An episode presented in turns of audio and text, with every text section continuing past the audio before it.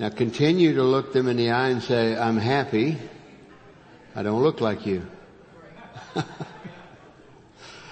oh, some of y'all need to loosen up now. Uh, children, if you haven't already been dismissed, the children can be dismissed at this time to go to their children's ministry. And while uh, I'm thinking about that, let me just make a plug for Awana on Wednesday nights. If you've got some time to give on Wednesday nights, we talked about last week about being stewards of our time. If you've got some time, we could use two extra workers on Wednesday nights with kids. Uh, if you're interested in finding out about that, uh, come see me uh, after the service, or you can uh, call me, text me, email me. But we're looking to add two more volunteers to our Wednesday night Awana ministry. So if you've got some time on Wednesday and you want a blessing, uh, let me know. We'll find you a place to serve in Awana. And also uh, on the 29th of October, which is the last Sunday in the month, we're having a family, a fall family fellowship across the street in the fellowship hall at three o'clock in the afternoon.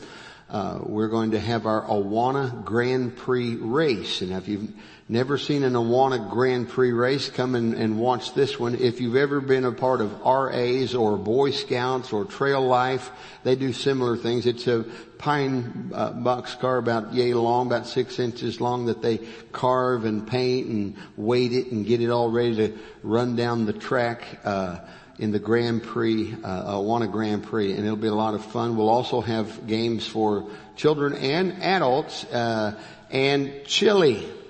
Now, how many of you here make a mean pot of chili? Raise your hand. You're, you're a good chili maker. All right. We're looking for you to enter the chili cook-off. All right, we're going to have a chili cook-off that day. We'll have judges to taste the chili and judge the chili.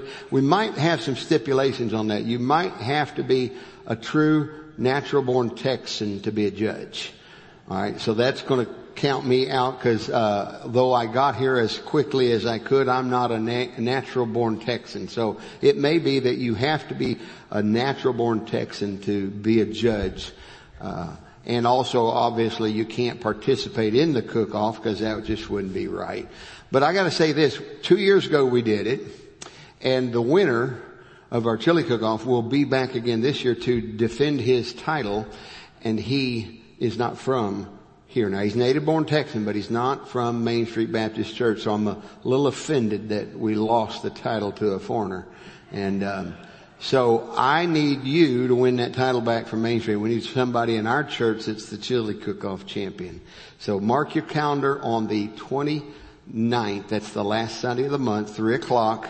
We'll be opening our doors to the community. They'll have a uh, up until three that afternoon, there's going to be a, a thing downtown. I don't know what they call it, the Boo Fest or something, where they're basically doing trick or treating for the kids downtown. Uh, we will start at three, so when they're done getting candy down there, well, they can come get candy here, and not only will they get candy, they'll get an opportunity to hear the gospel, as we'll be giving out uh, gospel tracts and New Testaments provided by the um, the Gideons. And so you pray about that date and come with your best chili game. Join me in uh, Genesis chapter one.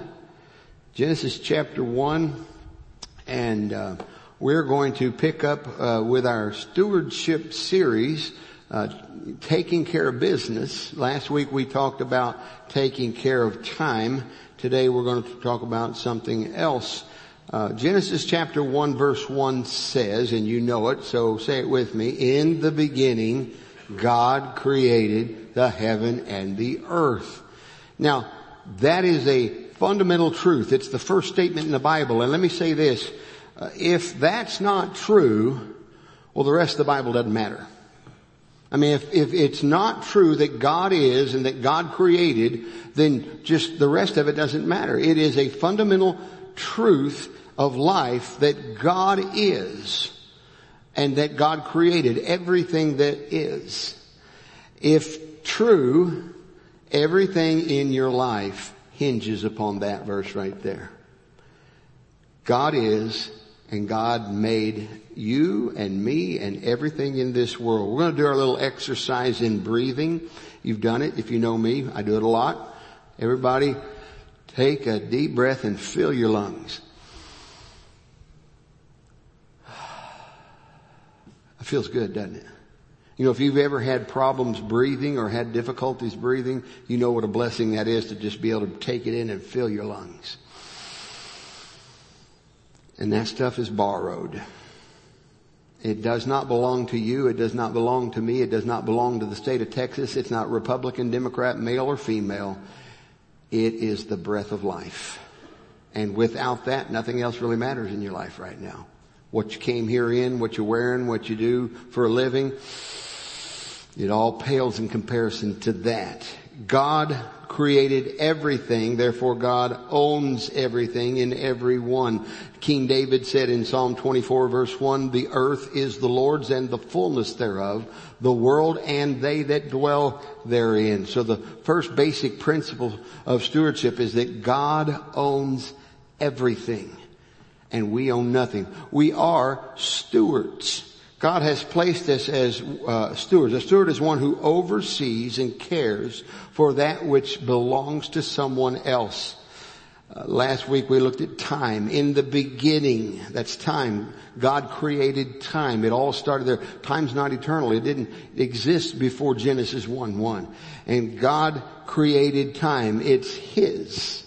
It's not mine. It's not yours. Time belongs to God. One of our jobs as stewards is to take care of our time. Our life is bound by time. M- minutes and seconds and hours and days and weeks and months and years. We're bound by time. We're told in the scriptures to number our days. In other words, to realize and understand that our time is not limitless. And we're told to invest or redeem the time to put it to its best use. So today we're going to move forward from time to matter, taking care of what I call here treasure.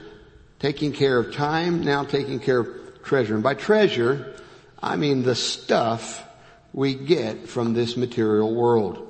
In the beginning, time, God created the heaven, space, and the earth, matter.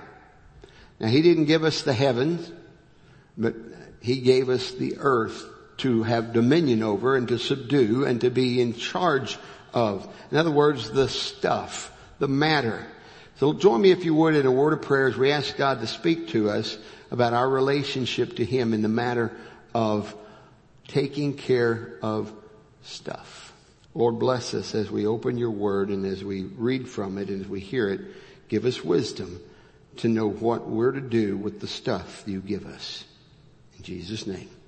Amen. Now we're going to begin this morning just with some preliminary scriptures that deal with stuff, material stuff. Paul writes to Timothy in 1 Timothy chapter 6 and verses 6 through 8, he says, but godliness with contentment is great gain. For we brought nothing into this world and it is certain we can carry nothing out and having food and raiment, let us therewith be content. The key to taking care of stuff is contentment. Notice what the verse says there. Paul wrote and said, we brought nothing into this world. I got shocking news for you. Tom, when you were born in this world, you came in naked. It was embarrassing. They put clothes on him real quickly. We all came in the same way, folks. Nothing. When I was born, when you were born, you had nothing. You had no stuff. You were made of stuff, but you had nothing. And then Paul goes on to say, we brought nothing in this world, and it is certain, in other words, absolutely sure, you're leaving with the same thing you brought in. Nothing. When they bury you, you will let go of every piece of stuff you've gathered in your lifetime. You will not take it with you. As someone so aptly put years ago, uh, they said you won't find a hearse pulling a U-Haul trailer. Okay? You're not taking it with you. Nothing in, nothing out. And that's exactly how it was from the beginning. That's how Adam was. When Adam was made and the day he was created, the Bible tells us he and Eve were naked. They had nothing. And in Genesis 5, 5, when Adam died, he left this world with exactly what he had when he came into this world, nothing. Now in Proverbs chapter 3, verses 9 and 10, we're going to look at this verse more in detail later, but right now just to, to go through it, it says about our stuff, honor the Lord with your substance. That word substance in the Hebrew means stuff. It's not anything fancy. It's just stuff, material items. And he says, honor the Lord with it. And with the first fruits of all your increase, so shall your barns be filled with plenty and your presses will burst out with new wine. So we're to honor God with our stuff. And then in the New Testament, Matthew chapter 6, beginning at verse 19, Jesus talks about stuff. And he says, lay not up for yourselves treasures upon earth where moth and rust corrupt and where thieves break through and steal, but lay up for yourselves treasures in heaven where neither moth nor rust does corrupt and where thieves do not break through nor steal. For where your treasure is, there will your heart be also. Now he says that three times in that passage he uses the word treasures. The word means a place in which goods and precious things are collected, i.e. a savings account, an IRA, a 401k, or a barn that you put things in. It's all about stuff. Now Jesus isn't telling us here not to save money. He's not telling us here to not plan for the future or to put away for a rainy day. What he is doing, he is emphasizing the importance, the vast importance of planning for what matters most over what matters least. Our life beyond the grave is far more important than our life here on earth. And that's what Jesus is pointing out. He contrasts treasures upon earth versus treasures in heaven. Paul echoes this in Colossians chapter 3 when he says, if you therefore be risen with Christ, seek those things which are above, where Christ sitteth on the right hand of God. Set your affection, Paul says, on things above, not on things on the earth. Your affection is your heart. And he says, Jesus said, where your treasure is, that's where your heart will be. So put your heart on things that matter. In Matthew chapter 6, Jesus again talking about stuff, says no man can serve two masters. He will either hate one and love the other or he will uh, hold to the one and despise the other. You cannot serve God and mammon. Now mammon is money or material wealth. And most people serve mammon. Most people on earth live for what they can get in this world and what they can keep in this world and what they can amass in this world and give very, very little thought to what's beyond this life. It's the pursuit of gain. The original spelling refers to a Syrian deity, uh, the God of riches. And so Jesus said you cannot serve mammon or the God of riches. You can't serve money and the pursuit of it and God at the same time. If you live for pursuing money, you, he says you love that, you're going to hate God. You're, there's no in between. Now let me give you what I call stuffology. I've got a whole list of these I've written out through the years. It's just the, uh, the, the teaching, the Bible teaching on the stewardship of stuff. And what do we do with stuff? Because we all have stuff and we need stuff. And uh, I want to look at some general principles of the stewardship of stuff. Uh, I've put six up here for us to look at as we uh, get into the message today. Number one, we've already talked about, but we'll hit on again. God owns all the stuff. There isn't a thing in this room or in this building or in this world that you see that didn't come from God. That chair, that seat you're sitting on is made of the stuff that God made in Genesis 1-1. your clothes, the car you drove here in, everything in the world, all the material stuff belongs to God. God owns all the stuff. That means we own no stuff.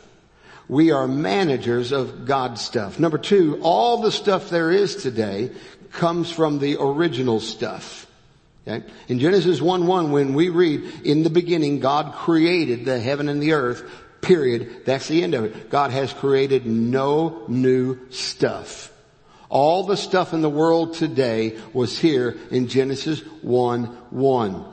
Everything that exists on this earth was here in Genesis 1-1. That means my cell phone is stuff that God created in Genesis 1-1. Your car, your home, the furniture in your living room, the refrigerator in your kitchen, the food in the refrigerator, it all had a beginning in Genesis 1-1. It wouldn't be here without Genesis 1-1. Do you see how fundamental Genesis 1-1 is? People say, well, you know, I'm not sure that that has anything to do with my life. It has everything to do with your life. You wouldn't be here. You wouldn't have a car. You wouldn't have a cell phone. You wouldn't have a job. There'd be nothing. It all belongs to Him and it's all here from the beginning. Number three, and this is important to know, there's nothing wrong with stuff. Sometimes people think that the stuff is the problem. Stuff is never the problem. Uh, the problem is right in here.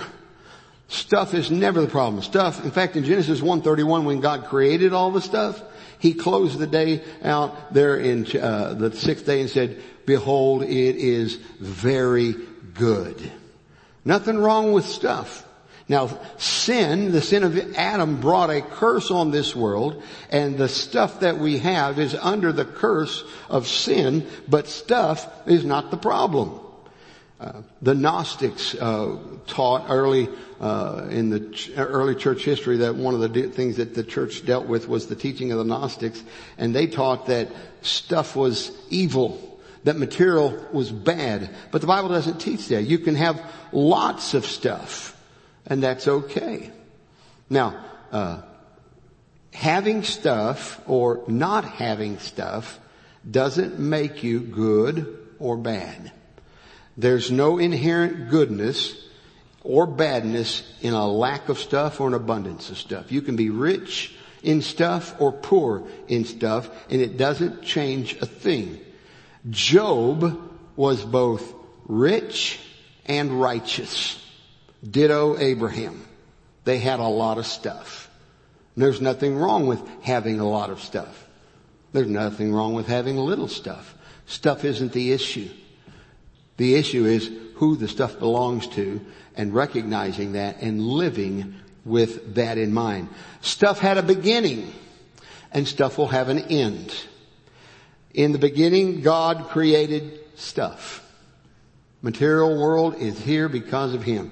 And Peter tells us in 2 Peter chapter 3, but the day of the Lord will come as a thief in the night in which the uh, heavens shall pass away with a great noise and the elements shall melt with fervent heat. The elements, what's that? Stuff.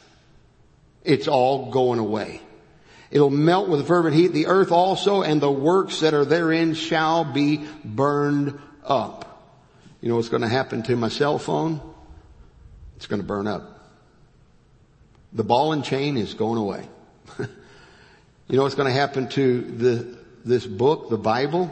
Now you'll never get rid of God's words, but this vinyl and this paper, it's going to burn. The boots I have on are going to burn. The car I drove here in is going to burn. There's coming a day, folks, when all the stuff is gone. The question for us is, what will we then have? What will I possess when all the stuff is gone? That's what's important. And then, um, number five on the list here, money represents stuff. Now someone was kind enough to hand me a dollar bill this morning, so I do have uh, some paper money. It isn't money that we want. You know what this represents? Stuff. Now used to I could go to McDonald's and with this right here I could get some stuff. You can't even get anything from McDonald's with this now. But it isn't uh, money that we want, it's stuff that we want. And the reason we want money is so we can buy stuff. You can't eat a $20 bill. Well, you can, but I wouldn't advise it. Not a good idea. It doesn't taste well, I'm told. But you can eat food that you buy at HEB or Aldi or whatever store you, Randall's, wherever you go for groceries. You could buy food and you can eat food. You can eat the stuff. You can't wear money, you wear stuff. You don't live in money, you live in a house, which is made of stuff. You don't drive money, you don't, uh, you, you drive stuff. Stuff can be land, houses, vehicles, clothing. Stuff is what we want. We don't want money, we want stuff. But what we're really looking for isn't stuff. It's what we think stuff will do for us. The more stuff I have, the more respect I'll have. Prestige or security or peace or love. They're not material things. That's what we want and we think that money, which represents stuff, can make us happy or give us joy or peace or love. Well, the Beatles had it right on that one. Money can't buy me love. They don't sell love at Walmart. They don't sell the things that really matter in stores.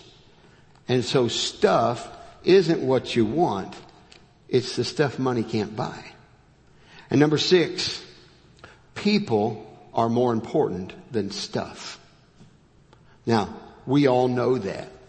We understand that and we believe it. But oftentimes we forget that in our pursuit of stuff. People are made in God's image. Stuff isn't.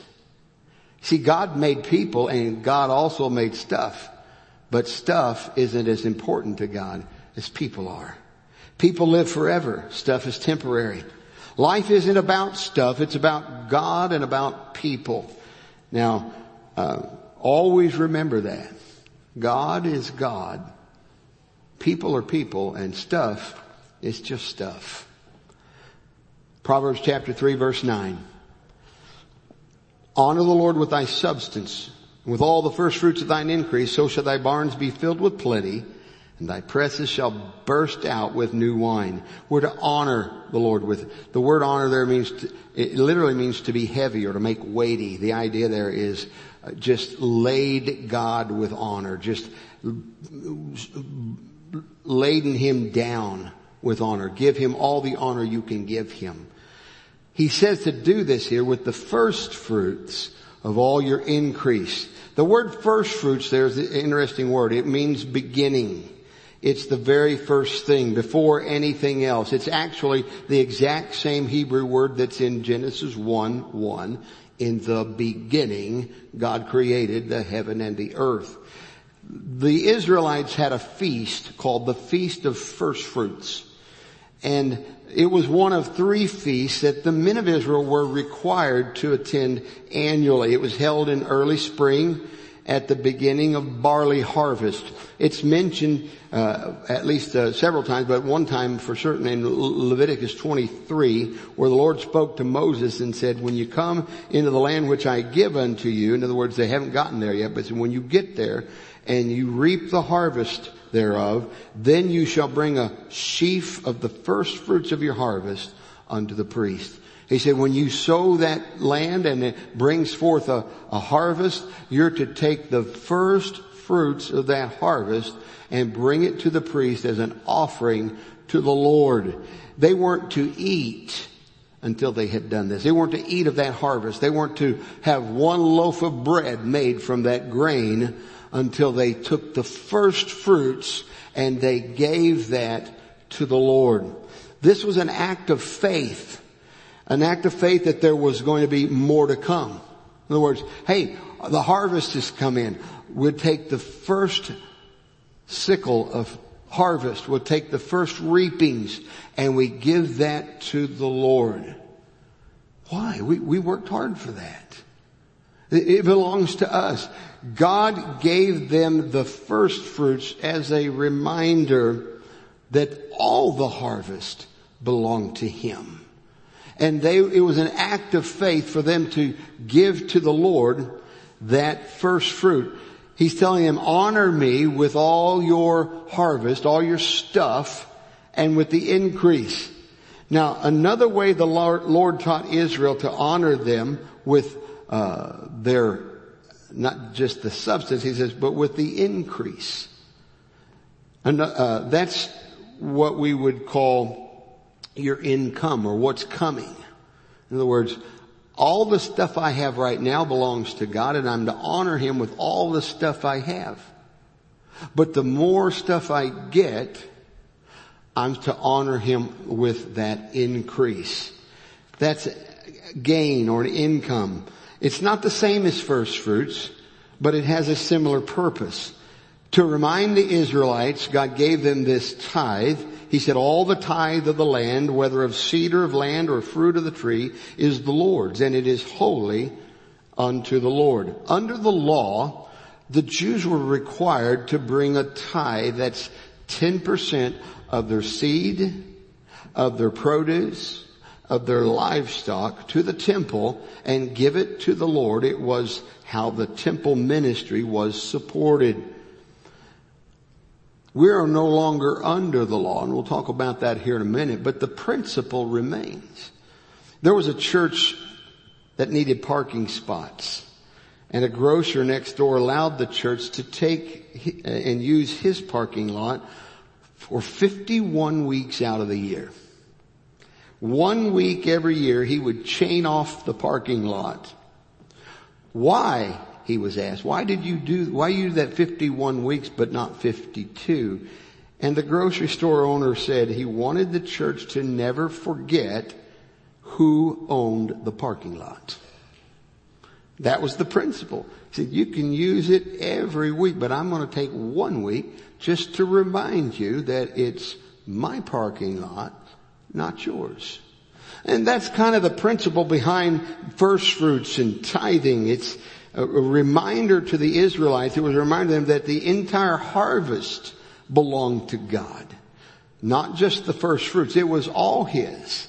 But the first fruits was a reminder that it all belongs to Him. And that's what the tithe was about. 10% reminded them that the other 90% also belonged to God. Now let's just do a little test here to make sure we understand where we're at here. Let's say you made $400 last week. That was your increase.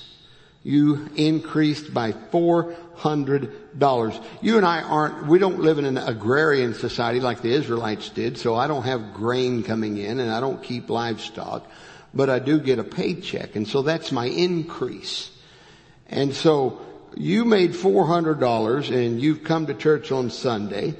How much of that $400 belongs to God? Well, someone might say, let me see, I, I, I need to, to do some multiplication or division here or however you want to do it.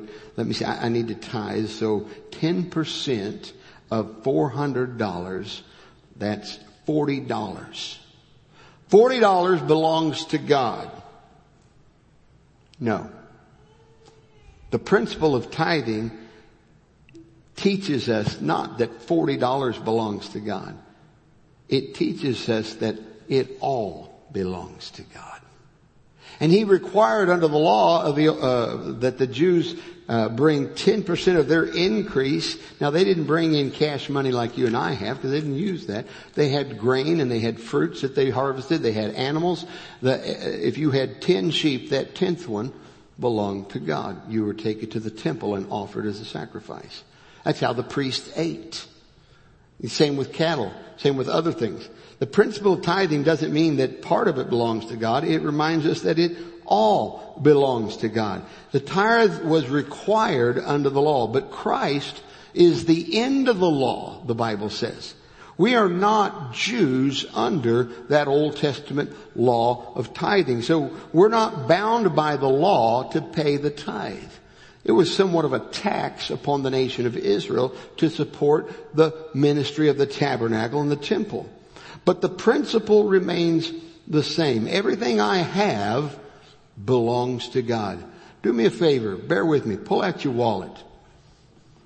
If you don't have a wallet, get your purse out.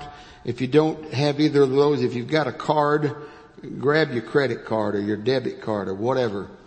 And if you don't have anything, just grab something nearby and use it as a representative. This represents all I have.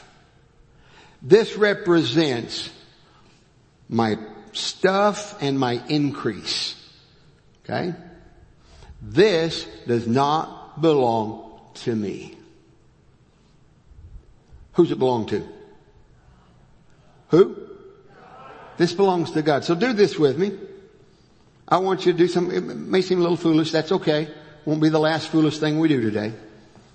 I want you to look at your billfold or your credit card or your wallet, whatever you got out, and I want you to say with me these words. You do not belong to me. You are not mine. Like everything in this world, you belong to God. Uh, let me ask you a question. Suppose that walking out the door here today, I, I dropped my wallet and didn't realize it and I walked off. Would you pick up my wallet and use my credit card for what you want? I hope not. I don't think anybody here would do that. If you saw someone's wallet lying on the ground, you would pick it up and you'd try to find out who it belongs to and you'd return it to the owner. That's the right thing to do, amen? Well, guess what? This doesn't belong to me. And for me to use this for what I want without considering the owner and talking to him and saying, well, what do you want? is no different than picking up a wallet off the street and taking the credit card out and using it for what I want. Everything I have belongs to God. If I believe that God, if I believe that I'm the owner, eh, then I'm constantly going to be in conflict with God over what to do with the things that I have. But when I understand that the Lord is the owner and I am His manager, the conflict disappears and freedom overtakes my life. The job of manager is to find out what the owner wants done with his assets and to carry out his will. You know, when you understand the principles of stewardship, that God owns it and I don't, and that I'm a steward, it simplifies your life. I, I don't have to worry about a lot of things. It, it takes a lot of the decisions out. I just simply say, God, it's yours. What do you want done with it? It simplifies life. It brings joy. Maybe you've experienced this here recently. My son Jonathan, and if you're listening, Jonathan, yes, I'm using you as an illustration. You're no longer under my roof, so I don't have to pay you for it. but uh, he got a job, a managerial job, the job he wanted, the job he had worked for, the job that he had his heart set on. And I remember the day that he called and said, I got the job, he was over the moon about it, and so was dad. And you know what? When, when, when you apply for a job and it's the job you want and, and you're excited about it and you get it, you're all happy. God has hired you to be His manager. What better job could you have? I mean, it brings joy to know that God trusts you with the management of His stuff. It boosts confidence when you see God provide, and God always provides for His business. If I take His stuff and use it for my business, I don't have confidence that that's going to really work out well. Maybe it will, maybe it won't. But when I use my stuff for His business, I know good things are going to happen. It boosts your confidence. It clarifies your purpose. Your purpose is to honor God with your stuff. And it encourages faith. You know, when those Israelites brought the first fruits, they, they reaped that entire harvest. And they brought it in and brought a sheaf to the Lord and said, Lord, this is yours. I could, I could keep it. I could make a whole bunch of uh, banana bread maybe with that. I don't know if they had bananas, probably not. So, uh, but I could make some good bread. I could even make some some b- bowls out of bread. But no, I'm going to feed my family with this, Lord. I'm going to give it to you because that's the first fruits. The job of the manager is to find out what the owner wants and do his will. Let me close with this. When we understand the principles of stewardship, we give generously. We give sacrificially and we give joyfully of our time, our treasures, and our talents. We give generously because we serve a generous God. Listen, God doesn't hold back when He blesses you. You know what He gave to you? His only begotten Son. Now just think about that for just a second. Don't, don't let it just fly by as, yeah, Jesus, alright. If you have children, and you gave one of your children to someone because you loved them? In fact, not just gave them, Jesus was given to die for me. You talk about a generous God. Alan and the group sang about it up here early, earlier. You know, how can we not be just awed in His presence with what He's given to us? And so we want to give. Huh. I don't need a law to tell me to give 10%. I want to give my life. I want to give my soul. I want to give it all.